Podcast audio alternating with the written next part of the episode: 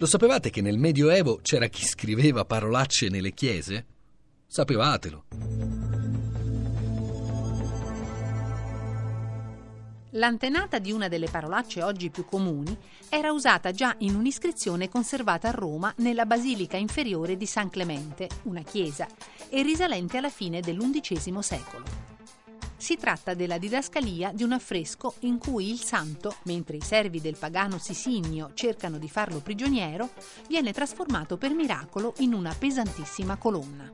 Allora Sisinio, innervosito, esorta con veemenza i suoi servi.